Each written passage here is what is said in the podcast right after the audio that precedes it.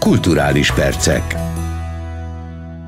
Köszöntöm a hallgatókat, Farkas Dávid vagyok. A következő fél órában az Inforádió heti kulturális anyagaiból válogatunk. Állandó igazgatói kinevezést kapott a Víg Színház élére a teátrumot az elmúlt másfél évben vezető Rudolf Péter. Az igazgató az Inforádiónak azt mondta, hogy a mostani járvány sújtotta nehéz időszakban még nagyobb felelősséget érez a teátrum 125 éves hagyományának ápolása és értékeinek közvetítése iránt. Rozgonyi Ádám interjúja. Azt jelenti, hogy lehet hosszú távú terveket készíteni. Eddig is lehetett, de csak fejben. Nyilván nem lett volna korrekt sem szakmai, hogyha előre futok olyan hosszú távú terveknél, amelyek gazdasági és társulatépítési konzekvenciái azok átnyúlnak az én igazgatói kinevezési időpontomon, nyilván az nem elegáns. Hogy mit érzek? Azt érzem, hogy ha eddig nem tudtam volna, hogy mit jelent a Vígszínház, ez a másfél év megmutatta. A pandémiás helyzet minden szörnyűségével együtt rámutatott arra, hogy általában véve milyen milyen fontos a színház, akármi történik, amilyen techni, akármilyen technikai kütyük jönnek, mennek, a színház az egyik legfontosabb találkozási pontja az emberiségnek, és ezen belül, hogy a Víg Színház mit jelent, a, a világban szerte, ezt, ezeket a stream közvetítések minden nehézség ellenére megmutatták, tehát az ember, ha eddig nem érzett volna felelősséget, most még nagyobb felelősséget érez, hogy, hogy a 125 év hagyományának megfelelően tudjon működni. Természetesen örülök, de nyilván az ember nem elkezdi magasba lögdösni az öklét, mert feladatot feladatot lát maga előtt, amiben remélhetőleg sok öröme lesz, de pont amit a pályázatomban megfogalmaztam már a másfél évvel ezelőttiben, meg a mostaniban is, a kiszámíthatóság ugye azon eset a leginkább csorba. Tehát ezt, ezt nem lehetett most csinálni, már pedig abban nagyon hiszek, hogy nyugodt munkát, olyan munkahelyet teremteni, ahol örömbe menni, mert mégiscsak ez a dolog lényege, azt egy jól átlátható, kiszámítható munkamenettel, paraméterekkel és stratégiával lehet létrehozni, hiszen egy annyira hektikus műfajt csinálnunk, hogy pont azért, mert ennyire lázas és hektikus, és az ember testét, lelkét igénybe veszi, hogy pont ezért kell olyan kereteket felállítani, amiben ez mindenki a lehető legjobbját tudja nyújtani, és nyilván nem csak a színészekre, minden egyes dolgozóra érte. Ezt most talán a virológia és az öt év ez lehetővé teszi, hogy már így gondolkodjam. Igazgató ezt egyébként tudja, vagy sejti, hogy volt-e ellenfele abban az értelemben, hogy más is indult az igazgatói posztért? Nekem erről hivatalos információm nincs, de ez egy kis ország, hogyha ha lett volna, az talán, talán kiderül. Tehát én, én azt gondolom, hogy úgy tűnik, így, így tudok csak korrekten fogalmazni, hogy nem volt más pályázó. De egy ilyen év után talán még érthető is. Beszéljünk a kicsit a bemutatókról, hiszen közeledik a szeptember 4, amikor is, ha jól tudom, a Szerelmek városa kerül a színpadra. Igen, ez egy ős bemutató. Tavaly évad végén kezdtünk el próbálni, ifja Vinyászki Attila rendezése, és ugyanaz a csapat, akik a Gatsby sikerét megálmodták, megalkották, hozza létre. Vecsei Miki írja együtt Atival szövegkönyvet, és Adrián csinálja a zenét, és hát a teljes végszínházi apparátus. Egy nagy társulati anyag ez, nagyon nagyon sok munka van benne. Nyilván minden előadásban, de a Vígszínházban egy ekkora vállalkozás az nyilván egyszerűen a méretéből adódóan is nagyobb kihívás. Itt nagyon-nagyon várjuk. Nagyon várjuk a bemutatót. Ugye az alapja egy francia romantikus film. Az érdekessége az, hogy második világháború alatt készült ez. A németek által megszállt Franciaországban menekültek az emberek ebbe a romantikus történetbe. Díszlet, hatalmas díszlet, talán a korszak legnagyobb díszlet építményei voltak ezek, amit akkor a franciák felépítettek ahogy akkor menekültek az emberek a moziba, ne kelljen talán pár órára részt venni abban a szörnyűségben, nyilván nem összehasonlítva a második világháború szörnyűségét, a vírus okozta nehézségeket, de mégiscsak szélesen ugyanez a, a helyzet.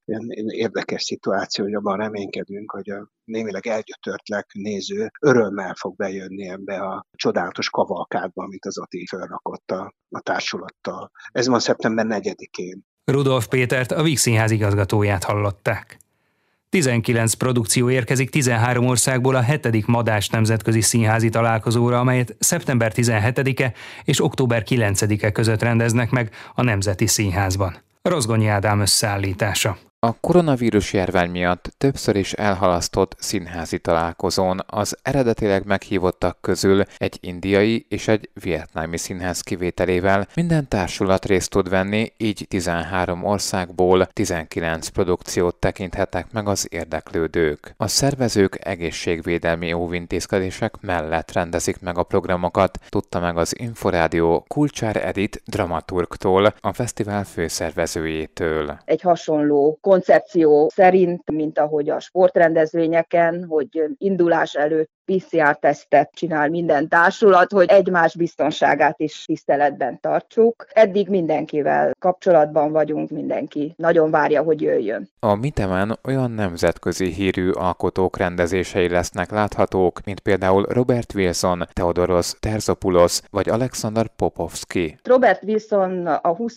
és talán a 21. század egyik legnagyobb, legeredeti színházi alkotója, tehát az ő jelenléte már már egy hatalmas esemény, de ha megnézzük azt a szereposztást, akikkel dolgozik, a világ színpadainak nagy színészeiről van szó, világ minden tájáról alkotók, táncosok, zenészek, tehát olyan világhíres zenészek is fellépnek az előadásban, akik már az egész világot bejárták, de olyan mestereknek az előadásai jelennek meg különböző színházakban rendezett előadásai, mint Silviu Purcarete, aki az ember tragédiáját a Temesvári Magyar Társulat kapcsolattal rendezte meg, vagy Tompa Gábor, akinek egy portugál Godóra várva előadása lesz a fesztiválon, de hát Teodoros Terzopoulos görög rendezőnek is két előadást lát, láthatjuk. Tulajdonképpen először élőben az ő munkásságát. A találkozóhoz kapcsolódóan videóinstalláció, kiállítások és filmvetítések is lesznek, tette hozzá Kulcsár Edit. Egy videóinstallációt a Ludwig Múzeum fogad be az egyik kiállító termébe. Ez Robert Wilsonnak, a megnyitó előadás rendezőjének egy videóinstallációja, amit ebben az évben mutattak be Berlinbe. És egy másik helyszín az a, az Uránia Nemzeti Filmszínház lesz, ahol a szakmai programok kísérőjeként színházi filmeket fogunk vetíteni. Nagy alkotóknak a munkamódszeréről, ilyen Anatoli Veszélyev, aki személyesen is itt lesz. Törőcsik Mariról is Urániában vetítünk egy filmet, mert a fesztivál ideje alatt tartunk egy Törőcsik Mari gála estet. A hetedik Madács Nemzetközi Színházi Találkozót szeptember 17-e és október 9-e között rendezik meg a Nemzeti Színházban. Könyvbemutató, lovári nyelvű Szentmise, Budapest Mise klezmer és jiddis zenével. Számos kulturális premier is lesz a Budapesti Nemzetközi Eukarisztikus Kongresszus alkalmával. A világeseménynek saját bora is van,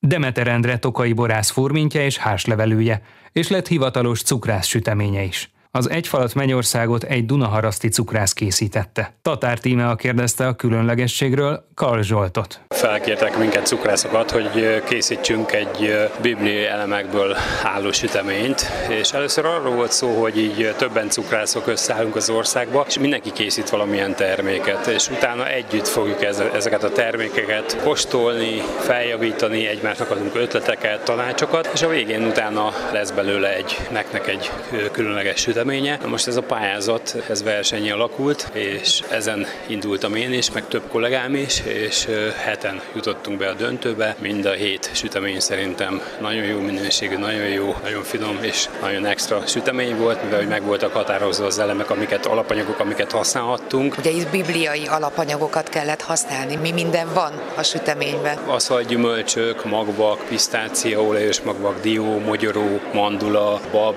oliva, méz, bor, ezek a alkotóelemeknek kellett valaminek benne szerepelnie. Nekem sikerült egy, hogy magyaros is legyen, ne legyen hűtése, ezért én készítettem egy beigli tésztába csomagoltam ilyen aszalványokat, aszalt fügét, aszalt datóját, aszalt szilvát, aszalt sárga barackot, kandírozott cseresznyét, cukrozott narancshéjat, csináltam egy cukorszirupot mézzel, kis fahéjjal, és ebben főztem fel, ebben, ebbe kevertem bele, és a végén pedig pörkölt mandura darabokat, és ezt a tölteléket, amikor kihűlt, ezt csomagoltam be egy beigli tésztába. Úgyhogy lényegében egy nagyon egyszerű kis süteményről van szó, de itt a arányok, a aszalgyümölcsöknek az aránya nem volt mindegy, amit többször próbáltam, meg kóstoltuk, és így alakult ki ez a sütemény végleges formája. Ami ugye az egy falat mennyország nevet kapta. Miért éppen ez lett a név? Ez volt a legötletesebb név, ami, ami értelembe ugrott nekünk, és szerintem az egyházra való tekintettel is ez egy megjeleníthető, meg egy alkalmas név név, amit találtunk. Mennyire tölti az el izgalommal, hogy milyen emberek fogják majd megkóstolni az ön süteményét? Nekem az az első, hogy próbálok mindenkinek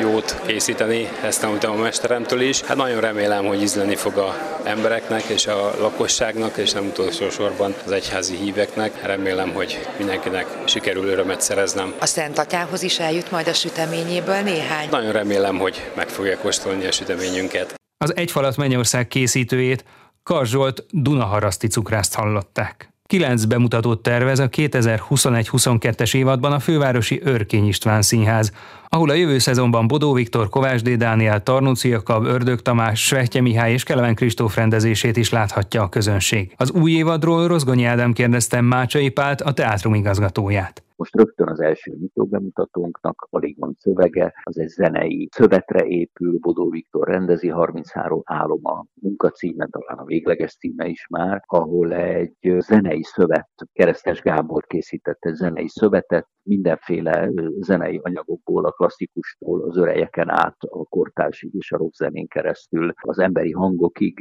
az alapanyaga, a kiindulása ennek az előadásnak, tehát igazán szokatlan és váratlan irányból. Támadja majd a színpadot Bodó. És a 33-as szám egy másik bemutatóban is szerepel. Úgy van, ezért, ezért ez a címe, mi az Eszterházi Péter 33 változat Haydn koponyára című darabját is színpadra állítjuk a stúdióban, ez Kovács D. Dániel rendezi, és hát ugye a két előadás reflektál is egymásra, tehát senki ne lepődjön meg, amikor az egyik előadás tábja egyszer csak megjelenik a másik előadás színpadán, és így tovább. Ráadásul még egy streamen követhető anyag is készül, ami a kettőt valamiképpen összekapcsolja. Tehát ez egy formai és tartalmi újdonság egyszerre. Ezt egyébként a Café Fesztivál, Kortás Művészeti Fesztivál segítségével és keretében mutatjuk be, de hát nálunk is sorra kerül. A következő az apropó zene, hát meglehetősen zenés, ez a Winterreise, ami Schubert dalciklusa, amit Borsi Balog Máté énekel el nekünk Tarnóci Jakab rendezésében, ez egy elkészült előadás, a nézők még nem láthatták. Én láttam, színházigazgató, mert készre csinálták, és számomra felejthetetlen volt. Tehát aki Schubertet szereti, vagy a klasszikus zenét szereti, vagy a színház és a klasszikus zene találkozására kíváncsi, az, az mind, annak, annak mindenképp itt a helye. Azután megint egy zenés következik, ha jól számolom, ez a harmadik, mert hát a Haydnban is lesz zene természetesen. Az pedig a Szecsuáni jó ember, amit én rendezek. Majdnem kész, július másodikán hagytuk abba a munkát, tehát ez is azok közé tartozik, amik úgy, úgy, úgymond a polcon vannak, csak le kell őket venni. Tenki Réka főszereplésével az én rendezésem, és aztán jönnek azok, amelyekkel még nem foglalkoztunk, vagy csak nagyon kicsit. Az egyik a Szabó Magda az Ajtó című előadása Pogány Judit főszereplésében és Gáspár Judit rendezésében, majd a stúdióban egy Bergman szövegkönyv, a jelenetek a bábuk életéből, hát ez egy 1980-as kultfilm, jól ismerjük sokan, ennek az adaptációja. Ördög Tamás rendezi, aki a Dollárpapa gyermekei független társulat vezetője. Általában, ha figyeli, akkor lehet érzékelni azt a vágyunkat, hogy a hogy a hangunk és a repertoárunk az maradjon a jelen idősodrában. Tehát a rendezőink közül messze én vagyok a legidősebb, tehát én vagyok a bácsi, és a többiek mind a 30-as, 40-es generáció tagjai, ahogy Svehje Mihály is, aki egy saját anyagot állít megint csak a társulatban színpadra tavasszal, az a címe Szex újra el. Ugye volt a, ez a szexuális újraelosztás elmélet az elmúlt egy-két évben támad föl, hogy valahogy a társadalomnak testi szerelmet kell biztosítani azok számára, akiknek ez nem jut, vagy a saját ügyetlenségük, vagy a peksorozatuk miatt és azt próbálja elképzelni ez az előadás, hogy mi történik, hogyha ez a gondolat, ami vagy hagymázas, vagy nem, ezt majd a néző eldönti, hogy megvalósul, vagy teret kap. Majd következik a Nemzet Özvegye című produkció, amit Keleven Kristóf ír és rendez, amit június 16-án mutatunk be a nagy színpadon, és hát nem, nem véletlen, ugye ez a Nagy Imre gyilkosság és az újratemetés időpontja is, nevezzük kivégzésnek kegyesen, ezt a rémséget, ami 1958-ban történt, mert ez erre reflektál, tehát a túlélés lehetőségeit és a, és a, a kivégzettek családjának a, az utóéletét és az ebben való hogy is mondjam, küzdelmeit, vagy, vagy kényszerpályáit rajzolja föl egy nagyon szép anyag. Már tartottunk belőle nyilvános felolvasás streamen, ahol, ahol szerencsére elég élénk érdeklődés övezte ezt. És ezen kívül még egy zenés tessék, akkor a kilencből az ötödik zenés, zenés est, ez Takács Nóra Diana saját előadása, ahol énekelni fog Óbordal a címe, és itt részben számára írt dalok, részben pedig világslágerek hangoznak el egy sajátos közelítésben. A Nóra Dia nagyon jól énekel, azon kevés kollégák közé tartozik, aki nagyon jól énekel a házban, vagy nem kevés kollégák közé, azért majdnem tizen igazán jól énekelnek. Úgyhogy most, hogy így végigveszem, látom, hogy azért ez egy zenésebb évad sokkal. Hát igen. Ennek nem a Covid az oka, hanem a saját kedélyünk vagy érdeklődésünk. Mácsai Pált, az Örkény István Színház igazgatóját hallották. 32 fiatal zongoraművész részvételével rendezik meg szeptember 12-e és 19-e között a Zeneakadémián a 15. Liszt Ferenc nemzetközi zongoraversenyt. A részletekről Rozgonyi Ádám kérdezte Szamosi Szabolcsot, a szervező Filharmónia Magyarország ügyvezető igazgatóját. Egy évvel ezelőtt hirdettük meg a Liszt Ferenc nemzetközi zongora versenyt, és vártuk a jelentkezőket, és nagy örömünkre a világ 72 fiatal művész palántája jelentkezett a világ több mint 20 országából erre a versenyre, hogy megmérettesse magát repertoáron. Itt kizárólag Liszt művek szerepelnek. A videós előzetes jelentkezésben természetesen helyet kapott egy Bach és egy Haydn mű is, egy barokk és egy klasszikus, de a verseny pontosan arról nevezetes, hogy kizárólag Liszt műveit kell, hogy játsszák, és adják elő a jelentkezők. Ezáltal ösztönözzük őket arra, hogy szélesítsék a repertoárjukat kiváló világhírű zeneszerzőnk Liszt irányába, és egyúttal próbáljunk nekik minél szélesebb skálát biztosítani, hogy választhassanak, hogy melyek azok a művek, amiket repertoárjukra tűznek. Természetesen vannak itt kötelező művek, mint például Liszt nagyszabású zongoradarabja, a Hámol szonáta, amit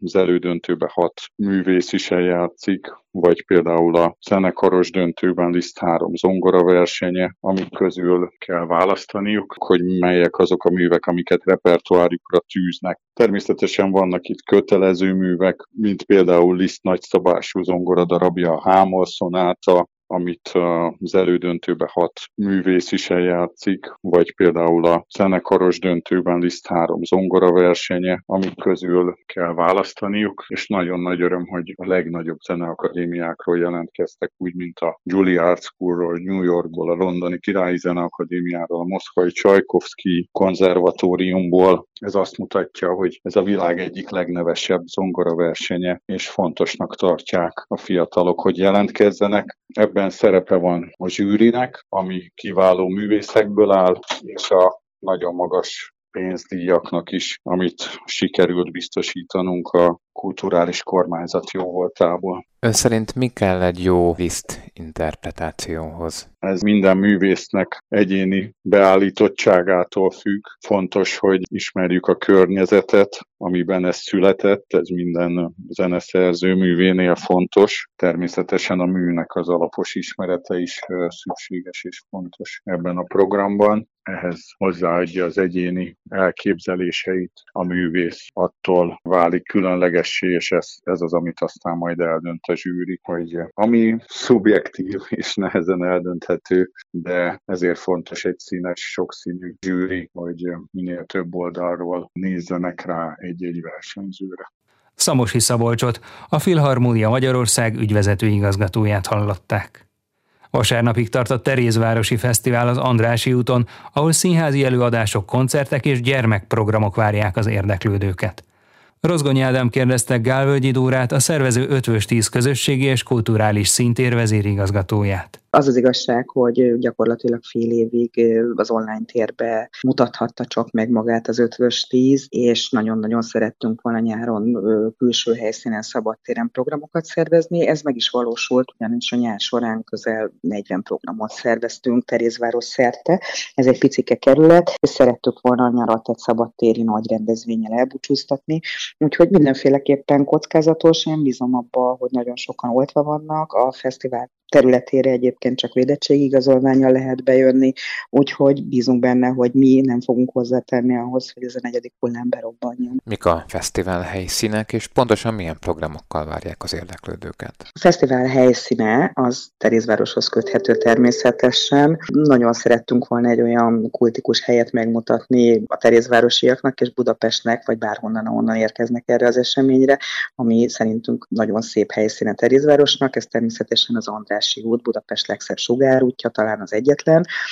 A Kodály körönd és az Izabella utca között lesz az Andrási út lezárva, és ezen a szakaszon szervezzük ezeket a programokat.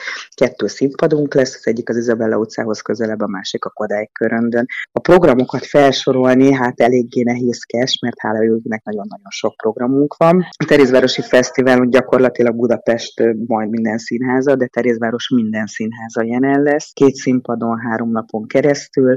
Természetesen a színházi tartalmak mellett koncertekkel is készülünk, így nálunk ünnepli majd szombat este az Ári Mafia 15 éves fennállásának évfordulóját. Egy Midlife Crisis koncerttel kezdünk, ami egy elképesztően jó hangulatú esemény lesz, és vasárnap pedig a Parnograszt koncertjével zárjuk majd a programokat. És ezen felül persze rengeteg gyerekprogrammal is készülünk, gyerekkoncerttel, gyerekszínházi előadásokkal. A Budapesti Bábszínháznak nálunk lesz a Rügyek és Gyökerek című mese darabjának a bemutatója, ezen kívül lesz Bob és Bobek mesejátékunk, úgyhogy mese, színház, kultúra, minden, amit Terézvárosban megtalálható. Hagyományteremtő célral rendezik meg a fesztivált? Tehát, hogy jövőre is lesz, ha minden igaz? Igen, kifejezetten hagyományteremtő célral szeretnénk a Terézvárosi Fesztivált most megtartani első ízben. Az a tervünk, hogy minden évben a nyarat, ugye kültéren, szabadtéren tölti a Terézvárosban az ötvös tíz, ott szervez programokat, és nagyon bízunk benne, hogy jövőre is, és innentől fogva minden évben augusztus utolsó hétvégén Terézvárosban, a Terézvárosi Fesztiválon találkozhatunk. Gálvölgyi Dúrát, az ötvös tíz közösségi és kulturális szintér vezérigazgatóját hallották. Több mint fél évszázadi járműveinek modelljei mellett számos játékautót is megnézhetnek az érdeklődők a 22. kerületben megnyílt kiállításon. A kampónában berendezett tárlatról kérdeztük Sohajda Károlyt, a Közlekedési és Járműtechnikai Emlékek Alapítvány elnökét. A kiállítás az a 1945 és 2000, de inkább 1990 közötti hazai közlekedést próbálja feldolgozni. Ezen belül vannak nagyméretű modelljeink, Icarus, Csepel, Rába modelljeink. Ugye van több mint 200 darab 1.18-as automodell, amivel a korszaknak a nemzetközi személyautó gyártását próbáltuk bemutatni. Legalább minden autógyárból, ismertebb autógyárból próbáltunk összeszedni legalább egy-egy modellt. Nyilván Mercedesből, meg BMW-ből több van, de a KGST-t is majdnem sikerült lefednünk. Van egy egész sor retro közlekedési játékunk, amivel a 70-es, 80-as években játszottak a gyerekek. Mindenféle kis autó, felhúzós vonat, közlekedési játék, pénzverdei vasút, csehszlovák, NDK, szovjet, sőt még exotikus országokból is vannak játékok, amik megtalálhatók nálunk. Milyen korcsoportot céloztak meg? Azokat, akik gyerekkorukban vagy mondjuk felnőtt éveik első időszakában valamennyit láthattak ezekből, vagy pedig ennél szélesebb lehet a merítés? Úgy gondoltuk, hogy ez,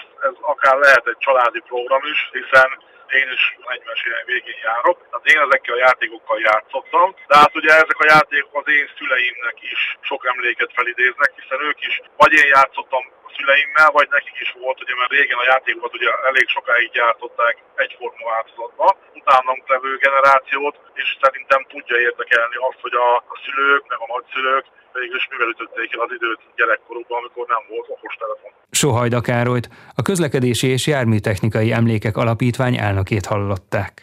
Az elmúlt fél órában az Inforádió heti kulturális anyagaiból válogattunk. A kulturális rovat vezetője Kocsonya Zoltán, a felelős szerkesztő Illis László, valamint a szerkesztő Rozgonyi Ádám nevében is megköszöni figyelmüket a műsorvezető Farkas Dávid. A kulturális perceket hallották.